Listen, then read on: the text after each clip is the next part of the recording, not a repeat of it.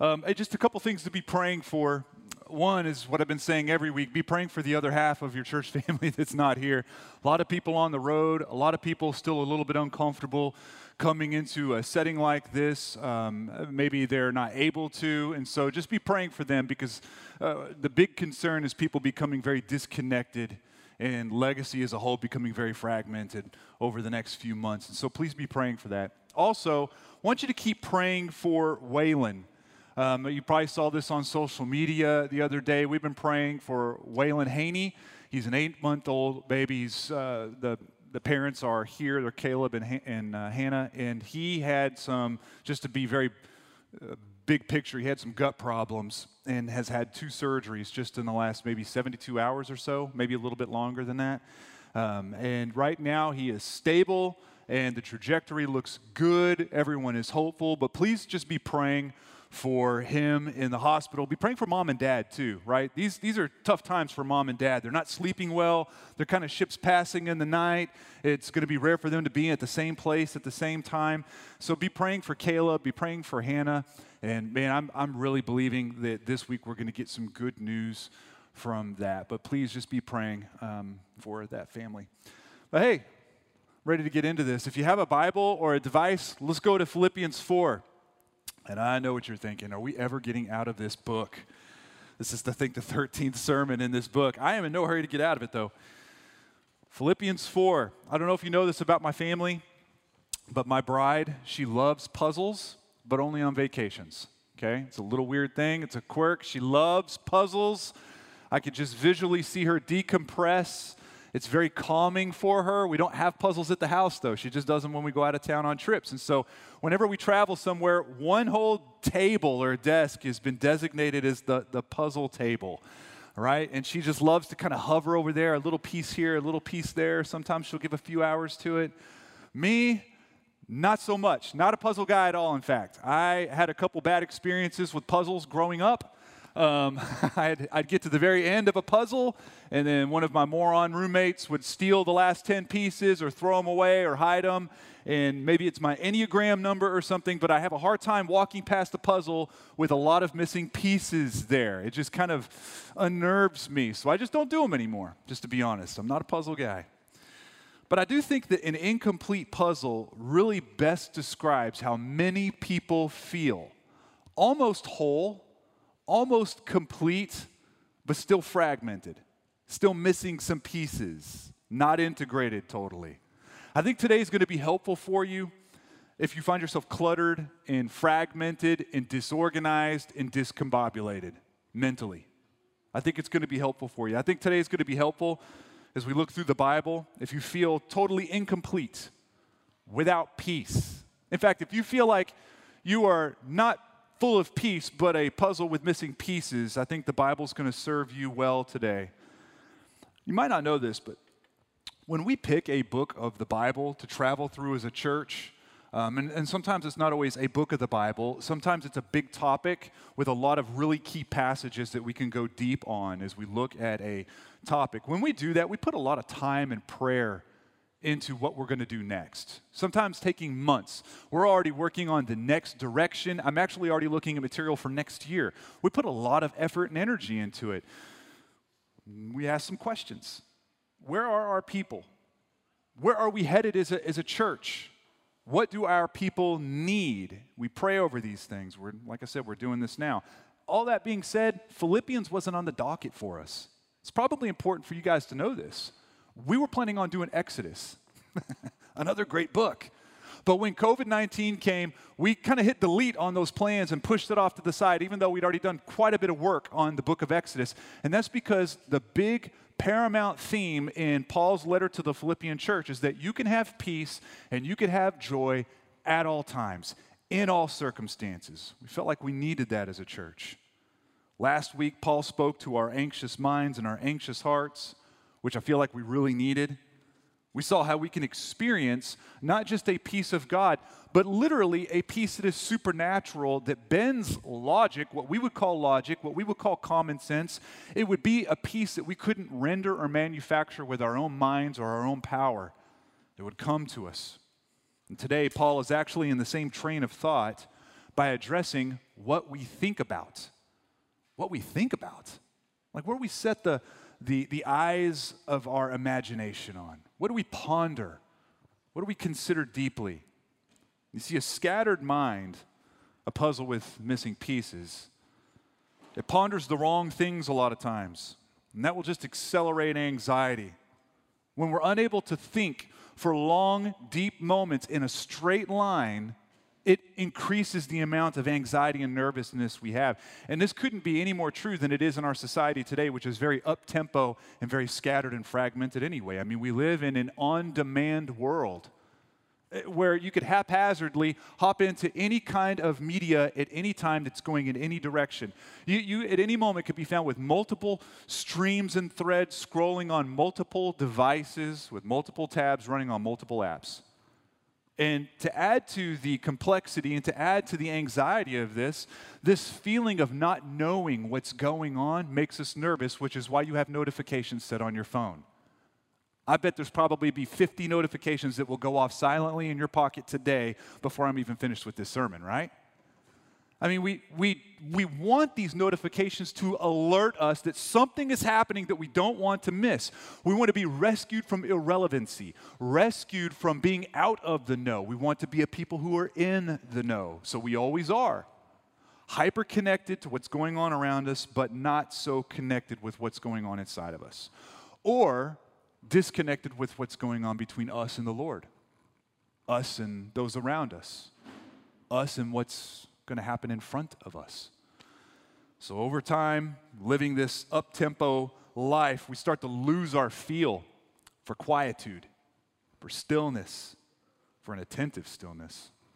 We lose the sense of touch to step off the track and consider the big picture, to think long term and long lines, to see what God is doing globally, where we fit in the midst of it we lose the stomach for maybe looking at our past and auditing what got us to where we're at and maybe dreaming for the future. Because thinking deeply has been replaced with reacting quickly. And we've made an idol out of immediacy, wanting what we want now, with what's going on around us now being the most important thing in our worlds. Now, listen, I know I sound like my great grandpa right now. I don't hate our on demand world. I like it. It's helpful. It's convenient. Has a lot of benefits. But I found that over time, I've become more fragmented. I've become more disconnected, focused on small things happening in a small universe with small packets of information coming in all at the same time from a thousand different directions. And I'm probably correct in guessing you've got the same thing going on with you as well. I mean, have you noticed that there's a lot of people going on social media sabbaticals right now? I don't hate that. I like it. They're stepping off the track and they're trying to gain some perspective. Because if you're in the know all the time with our small little universe, your universe shrinks. Your soul shrinks a little bit because you're confined to this tiny little confine where the tiniest little things become the biggest thing in your world. And then we just wait for the latest viral hashtag. We wait for the most cutting edge thing. We're looking for what's immediate and passing. And when we do that, we cannot dwell on what is eternal our universe shrinks and our minds kind of do what toddlers' minds do. They just capture the next running thought that comes right by. I mean, forget toddlers. I mean, when I was 16, the most important things in my world were my stupid car stereo, my, my best friend, and whatever minimum wage job I had at the time. That's how small my universe was. And I think for a lot of us in our 20s, 30s, 40s, 50s, our universe hasn't grown that much. I mean, have you considered that your news app, whichever one you choose to use, it has ad placements with the idea that you will not read past the third paragraph. We're not really a people that read the news. We read the headlines to news, right? We bolt from headline to headline to headline. But if it's a if it's a, a provocative or a capturing headline, you might read a paragraph, two, maybe three. Look at where the ads are. They already know you're going to do that. Even when they designed Twitter, the heavily resourced engineers that would build slot machines because they want to replicate the allure of scrolling down, pulling down to see if something new is going to pop up on the screen. We are far, far more than the Philippian church in a struggle for a holistic mind, for a complete mind. We struggle with fragmentation, we struggle with being detached. Far, far more than these believers that Paul is writing to. We struggle carrying a thought very far without dumping it for the very next thought. There's an author, his name is Neil Postman. He calls this the now this mode of discourse. Now this. And then when you're halfway done thinking about it, you pick up something else. Now this. And you get 20% into considering that. Now this. Always something new. And that's how we've trained our minds. We, we don't carry thoughts from one parcel of time to the next parcel of time. We dump it and pick up a new thought. That's why it's easy for us to like pick up in the phone and, and, and read whatever the news app is that you happen to read. And then whenever you're done with that, you can quickly, I don't know, scroll through a TikTok compilation or you could find a YouTube video on how to clean the dashboard of your car while you were commenting on your cousin's, aunt's baby pictures. I don't even know if that works out. But someone's baby pictures that you don't even know or love, right? All at the same time where you're checking your stocks, you're checking the weather, you're checking your inbox, and you're grooming your Spotify account in the background. And you can do all of that at the same time within about five minutes. We're very detached. Again, I'm not mad at today.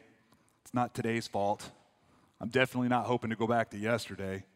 I like the convenience, you do too. But it begs the question how should we think today as a church, as Christians, those who love Jesus? How should we think today? What should we set our minds on? How deeply?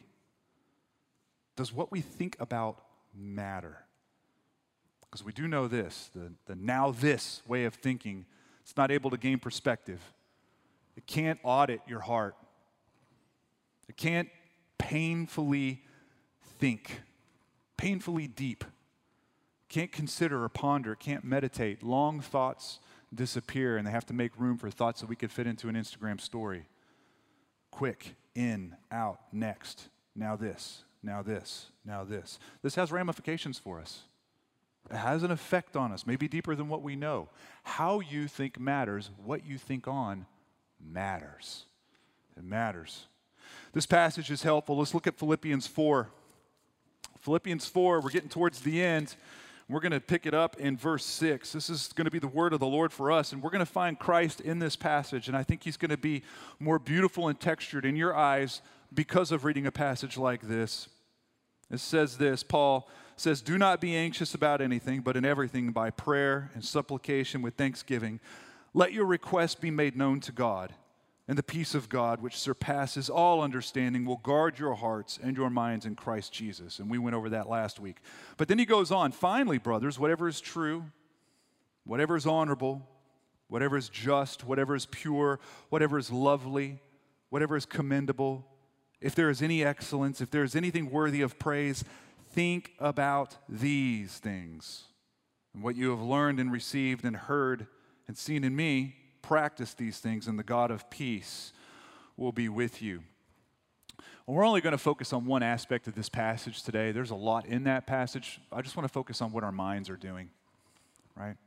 Now, when you read peace in a passage like this, it's important for you to know the meaning of that word is grabbed from the Old Testament. The origin for this word peace isn't found uh, in, in what we call peace today. When we say peace, we think absence of war, absence of aggression, tranquility, and, it, and it's, not, it's not not those things, but it's much more. The Old Testament way of referring to peace was the word shalom, which you probably hear people say from time to time, or they'll use as an email signature or something like that.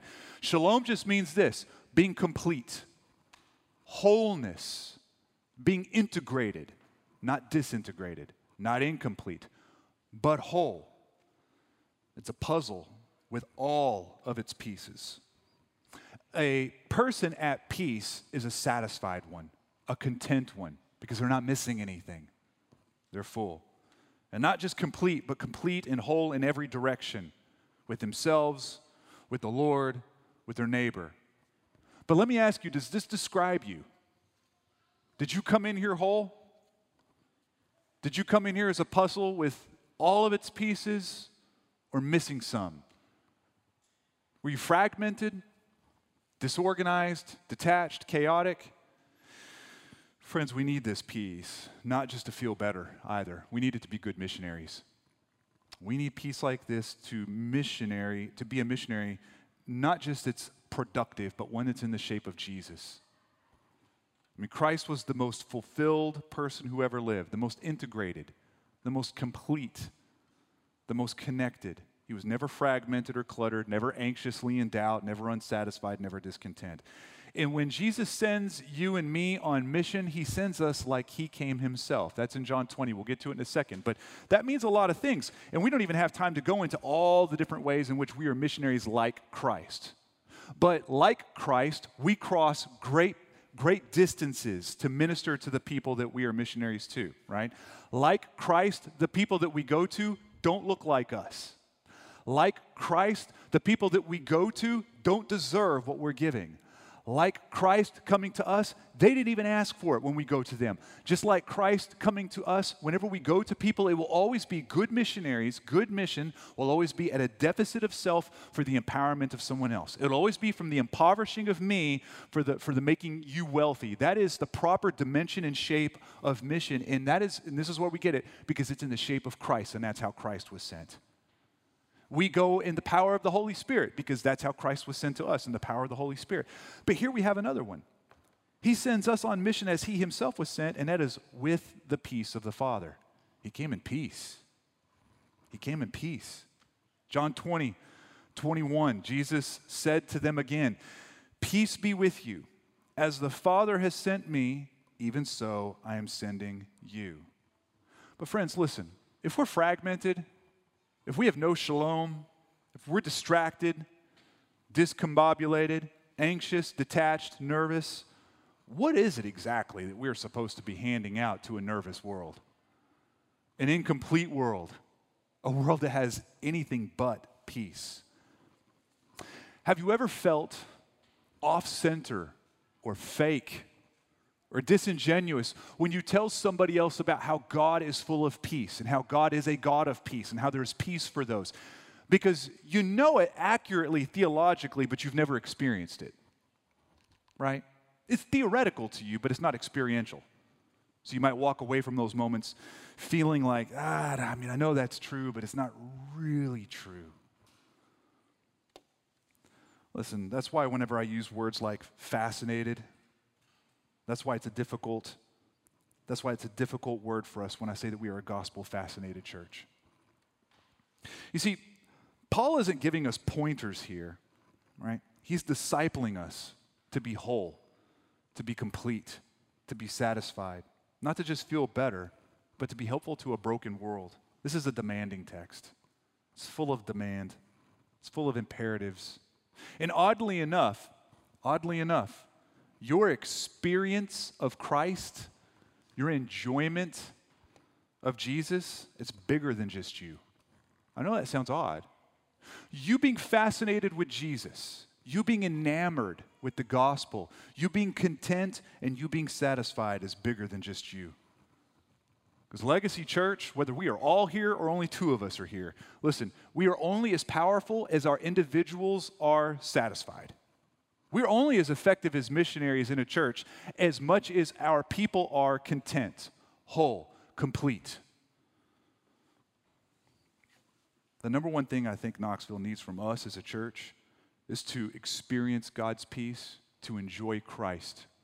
That's where we came with our value of gospel fascinated. We just had a, a partnership class this morning and we kind of cruised through the first three values. We have lots of things that are valuable to us as a church, but our primary values gospel fascination, communal authenticity, missional activity. Gospel, community, mission. Those are the big three. But the stump of the tree is gospel fascination. Fascination, though, that word.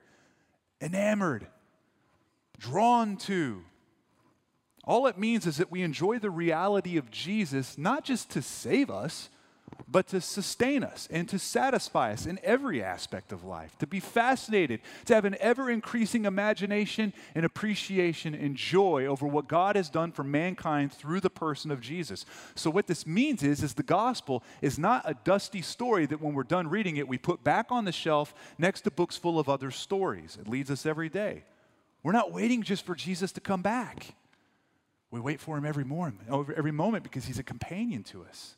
He's the hero that walks alongside us. He's our king, he's our friend, he's our lover. He's not just a character in our Bible. I bump into people in this city all the time, I'm sure you do too, that the presence of Jesus, it's a chunk of theology. It's a creed. It's not more than that, though. It's not a living and breathing reality. People know that Jesus is close, but again, it's theoretical, it's not experience. Again, maybe this is you, which is why whenever I use words like fascinated and enamored, they seem a little bit much, right? Like you have to stretch on a good day, you have to stretch to feel fascinated with Jesus. You'd have to reach, work hard to be enamored with the gospel. You might think, I like it. I might even love it. But be fascinated with it? That's kind of weird. I don't know. I'm fascinated with things. I've been fascinated and enamored in the past, but the gospel? I don't know if I'm there with you. But listen, without this vivid sense of a present Jesus and a satisfying Jesus, we all will live sleepwalking lives. It will constantly be in and out of sin. Constantly. If Christ is a theological character only to you, you will never be complete. If Christ is just a theological character in your Bible, you will never be whole. You will never be satisfied. You'll always be a puzzle. It will always have missing pieces. Always. And I know that this is where the passage is going to find many of us unsatisfied, disintegrated, not whole, fragmented, anxious. And not just that, not that we can't think in long lines in the same direction, but when we do think, we're pondering the wrong things. We're savoring the wrong things. And that makes us very Philippian in that sense. Because Paul, speaking to them, speaking to us, is speaking to people who are sleepwalking. Sleepwalking. But here's the good news for you and me the gospel's perfect for sleepwalkers.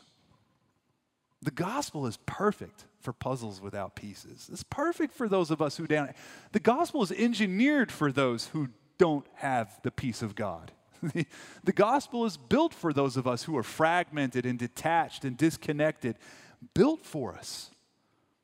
This is one of my favorite passages in John 20. You can turn there if you're fast. If not, we'll have it up on the screen for you. We'll splash it up there. In verse 19, we have this great moment. This is after the crucifixion and after the resurrection. And there's a room with disciples in it, and Jesus just shows up. And he says, On the evening of that day, the first day of the week, the doors being locked where the disciples were for fear of the Jews, Jesus came and stood among them and said to them, Peace be with you. And when he said this, he showed them his hands and his side. Then the disciples were glad when they saw the Lord. And Jesus said again to them, Peace be with you. As the Father has sent me, even though I am, or that's how I'm sending you. Okay, what I want you to see in this, because there's a lot, there's 10 sermons in there, believe it or not. I want you to see that there's a link, there's a straight line between the peace given to you and the damage that's found in Him. Okay? Twice he says, Peace be to you. But in the, in the middle, he shows the wounds in his hand and the wounds in his side. And that's because one begets the other. It's because of the damage, it's because he was crushed on the cross, it's because he was crucified that he hand delivers peace to a very violent people that don't deserve it. He gives us peace, right? This little phrase, peace be with you, that is a gospel level declaration. That is not Christ showing up in the midst of the room and saying, Listen, fellas, I was just kind of walking in, and the Jews, they're certainly angry and they're looking for you, but they're like nine blocks away and they're getting tired, and I think they're going the wrong direction. So you guys can just kind of take a minute, take a deep breath. It's going to be all okay. Just calm down. He's not doing that. This is a cosmic level rest. It's, it's a big picture peace be with you. They are safe forever. And the same is true for you and me who are in Christ. He is our God man, our hero, the only one who has ever existed who pondered perfectly, who thought on the right things all the time, who considered the perfect things for the perfect amount of time in the perfect moments. He was perfect in how he handled his mind. I mean, when it, when it was true and just and noble and pure and excellent, as our passage says today, those were the things that our king, our general, our friend, and the firstborn of all, he was consumed with them. He was fascinated with the Father, fascinated, enamored with the plan of the Father. And he is the fulfillment of this comprehensive list that we find ourselves in today. That's what that passage is, right? When we read through our passage, it's a list of characteristics. That's why a lot of people rattle through it and then keep moving on, because it's just a list of things. to, what, what to think on. This is the stuff I'm supposed to think on stuff that's pure, just, true, excellent. But you need to know that when you read that list, it is Christ personified. Jesus is the fulfillment of that list. Think about it, whatever is true. You and I, we have a hard time doing that. We sift through claims of truth all the time. Some of them are fake, some of them are true. Some of it, someone calls their own little personal truth and it happens to be true. Sometimes they call it their own personal little truth and it's absolutely not true. Sometimes truth moves and changes shape depending on the situation. But and, and sometimes you even know what is true and you choose what is not true because it's easier. But Christ comes along and he told the truth when it was most inconvenient and he did so to save a nation of liars. He's perfect in how he handled truth perfect in how he handled honor. We struggle with our thoughts being honorable. They could be base, they could be ignoble. As I was saying the other day, I'm, I'm okay with a fart joke like any other guy around me, right? I'm right there with you. If you're a guy, you like fart jokes, I'm with you. But if your life is one continually running fart joke, can we agree that you're probably not fixing your mind on what is honorable, what is noble? And sometimes what comes in and out of our mind is very far from anything that we would hold up and say, this deserves honor. But Christ suffered an ignoble, dishonorable death for dishonorable people. In fact, if you look at the crucifixion story, not only did he suffer an ignoble death, he was carted outside the city limits and killed and crushed on a hill that was meant for villains. Dishonor whatever is just, whatever is pure, whatever is lovely. This is a comprehensive list of the gospel and of Jesus, the hero of our gospel. And when we set our mind on these things, we are walking alongside and will experience the God of peace. The God of peace. But if we choose instead to be a voyeur in everything that we watch online or whatever we're binging on, if we look around at the people that we hate and we murder them in our hearts, and we savor the moment where we can get revenge. We secretly hope that they get theirs. If we savor it, if we covet what our neighbor has, if we covet who our neighbor's married to, if you're a, happy racist in your headspace, all of these things, you're missing the peace of God. You're missing it. You're not whole. You're not healthy or integrated an audit is seriously in order. I mean, if you let your mind go wherever it feels like going, as I said earlier, that's what toddlers do. They roam where they want, they say what they want. Whatever comes to their mind comes right out of their mouth, right? They don't put a guard on what they think. They don't put a guard, they don't groom their, their headspace. They don't do any of that. But the gospel for you and me, it's not just the power of salvation, it's the power to reinvent how we think and what we think on. It's powerful for this. I mean, are you where you want to be? Do you enjoy the peace of God? What is it that your mind is thinking on when it thinks deeply? What does it ponder? Is it pure, noble, commendable? Is it Christ like? You see, Jesus doesn't just rescue us and make us empty, passive vessels. We're not vacuums, right? When He rescues us, we do have solid work to do and how we fill our minds and fill our hours. And it takes work. It's, it's not a cruise control type of life. I don't know if any of you are here old enough to have owned a car without cruise control. My first car didn't have cruise control. It was an 84 Datsun Sentra. Didn't have power anything. There was nothing luxurious about that car. It was a miserable car. In fact, if I was going to go on a long road trip, I would get a very heavy textbook or a couple bricks and put it on the gas pedal don't judge me. I know that's real unsafe. I'd freak out if my kids did that today, but that's what I did because I just didn't want to use my foot. That's the definition of cruise control, not using your foot, taking your foot off the gas. When I got my first car with cruise control, I wore that thing out because I loved it, but it almost killed me a couple times. Right? Late at night, long, straight Texas roads with nothing to break it up, I'd fall asleep. And back then, that was before rumble strips. Your rumble strip in West Texas back in the 90s was gravel and a couple road signs, right? That's when you know you probably need to pull over or go get some sunflower seeds or figure it out, right?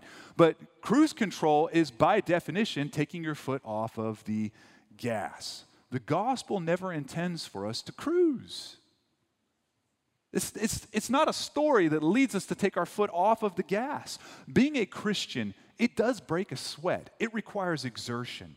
Not to be saved, not to be saved.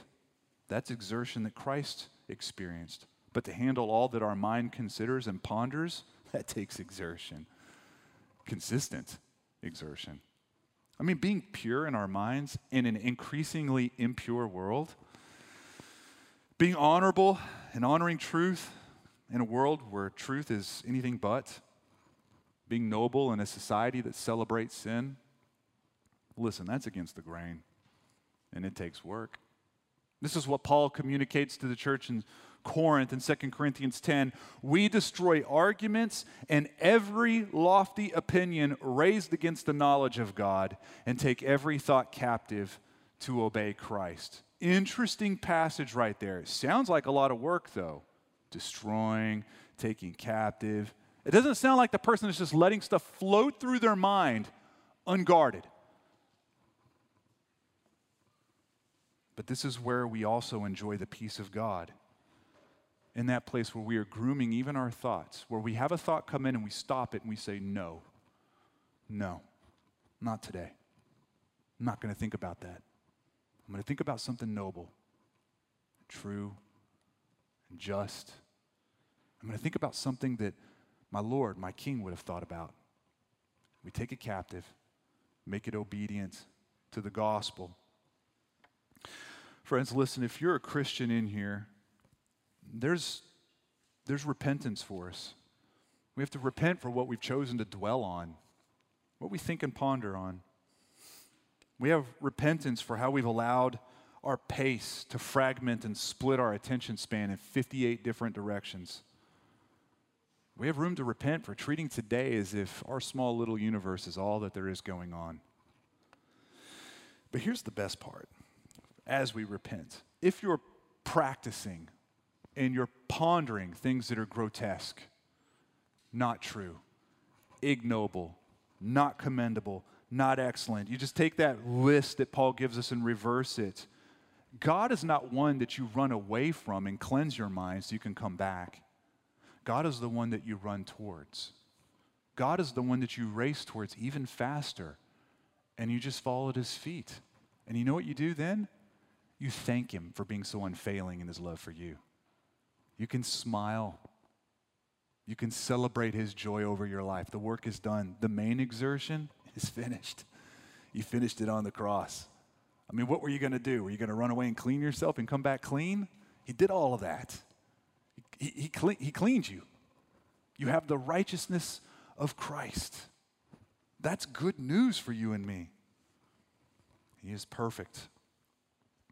He's perfect for the villain, he's perfect for the, the failure, for the mocker. He knows your thoughts, he knows how scattered you feel. You could thank him for his unfailing love. And if we were to just drill down and get intensely practical over how one grooms their thoughts, I mean, here's a big question Can you catalog what you find yourself dreaming about? I know that even sounds odd, just me saying it. I mean, could you write it down? What are the things that you thought deeply on? at the end of the day? What did I dream about today? What did I ponder? What did I meditate on today? Could you catalog them? Could you put a name to them? Put edges and shape to what it is that your mind does?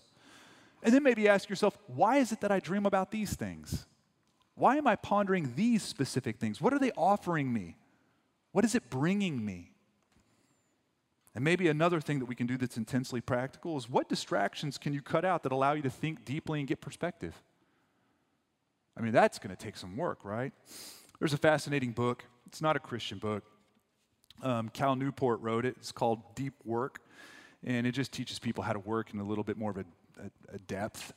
But one of the things he went on, and I did it during my sabbatical too, is he tells you if you were to take one to six months and just take all of the social media off of your devices, I mean, if you want to be weird and delete your accounts, that's fine too. But I, he, all he's saying is just take them off your phone, delete them, and you'd be surprised how many apps on your phone are considered social media. Quite a few. But when you take them off, go without them for five or six months, and then take all the notifications off. No notifications, no constant running streams for you to tap into at any moment. Do it for one month, do it six months, or anywhere in between. These are two things that you'll notice. This is what I noticed. Yes, the world kept spinning. No, it didn't care that I wasn't there anymore. Didn't care. Didn't even notice I was gone. Just kept going. Just kept spinning. And after that time, however long that time is, you've officially detoxed, go back and look at that long set of apps. What could you add that served you instead of you serving it? What did you really need? What did you really need to have? And can you have it without notifications turned on? What this does is it just gives you a fighting chance. That's all. It's just a, just a quick little strategy to give you a fighting chance. And it is costly. And then, maybe, and probably most importantly, can you build time in your schedule to think without being rushed? To think without being rushed. Can you set up a we would call it a devotional time, maybe, or a spiritual discipline, whatever your language calls it. A time without a whip cracking at the end of it, something beckoning you to depart. I mean, I think one of the biggest problems in the American, we'll call it a quiet time, is the fact that it's like 20 minutes long and you only know it's 20 minutes. Listen, your brain can't even sit down in 20 minutes, right? It's like when you throw a rock into a pond and it sends ripples, it takes a while for the ripples to go away. And if you try to speed it up, you just make it worse.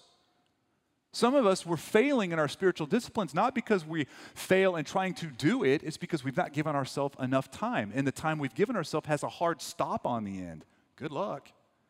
Good luck. But can you build some time that is not rushed? Not rushed. You have time to think. Time to think deeply. And if you just have time to dream over one passage or one thought, that's fine. If you have time to cover 10, that's fine too but can it not be rushed? Ask yourself deep questions. How's the gospel beautiful to me today? How is the gospel story more fascinating to me now because of the passage I read than it was before? How do I see God differently in this passage? How does Christ stand out in this passage? What is the Holy Spirit communicating to me in this moment? How can I walk forward in the light of what this passage says to me? Can you do these things? Can you think deeply on that level? And then, probably the most important thing is can you ask the Lord to open your eyes to be more fascinated with Him? That's work of the Holy Spirit. It just sounds like this God, I want to like you and love you and be fascinated more than I am today. Simply not that fascinated, definitely not enamored, but I know that's work that your Holy Spirit does. Can you make me such? Can you change my heart to where I'm ruined for anything but beholding you, first and foremost? And watch what the Lord does. You pray that from the bottom of your heart often, your God will grow in size. Your universe will too. And then finally, listen, if you're in here, and you are not close to the Lord, would not call yourself a Christian, you would say that you are far from God, and you feel confident in saying that, I want you to know this passage is not an if then clause. If you do these things, then God comes. That's the way it could be read if you're not careful with it. The gospel story is where God rescues outlaw and villain and leper and lawyer and prince and prostitute, all despite our exertion, all despite our ability to work really hard, and all despite our ability to throw it down and run away. It's grace that employs our salvation because He is so good to us. It's not an if then clause. But if you hear the Lord beckoning your heart, if you hear Him calling to you, changing you, changing your heart. Man, I'm just saying, give, give 100% of yourself to Him. All of your heart, soul, and hear me now, mind. All of your mind as well. And the peace of God will be waiting. And you can experience this peace of God. You can experience the companionship and the depth and the richness of who God is for us. Let me pray for you. Father, I thank you for being so good and so kind to us as your church. Father, I, I do not think on things that are true. I do not think on things that are noble and just and pure. I do not think on things that are excellent or commendable. I miss this list by a country mile a lot of times. But I know the good news for me is you did not. You did not. And so, because of your solid work, I'm a solid recipient. Because you exerted yourself, I get something beautiful. And so, Lord, we, we at least can pick the last thing on this list and fix our minds on something that is beautiful. Think about something that is beautiful, not just creation, not just the mountains or the ocean, but the most beautiful act in the gospel by the most beautiful person who is Christ. That we could think upon that. And then we can ask you to enlarge our hearts to see it with greater scope and deeper depth, with more color and reality to us. That it would be so provocative that we become more enamored tomorrow than we are today, and on and on and on. Where all the ways that we looked at you in the past will never be sufficient because you've given us new ways of seeing you, and that our minds and our hearts, now that they've been stretched, will not go back to the original shape. That's what we ask for today that your spirit would change how we see you. And Father, that you would give us, by the power of your spirit, give us the ability to groom our mind, to destroy things that are false, to take captive things that just float right through our mind and hold them and make them obedient to the very things that you have done. Like, even today, we could say, Is this a noble thing to dream about? Why is it that I think about this impure thing? What is it about this not commendable, dishonorable thing makes me think about it so much? And we could wrestle with those things, submit them to you. God, you are so good to us. We pray that you would change our lives today, change our hearts today. So, Father, it's in your name that we pray these things. Amen.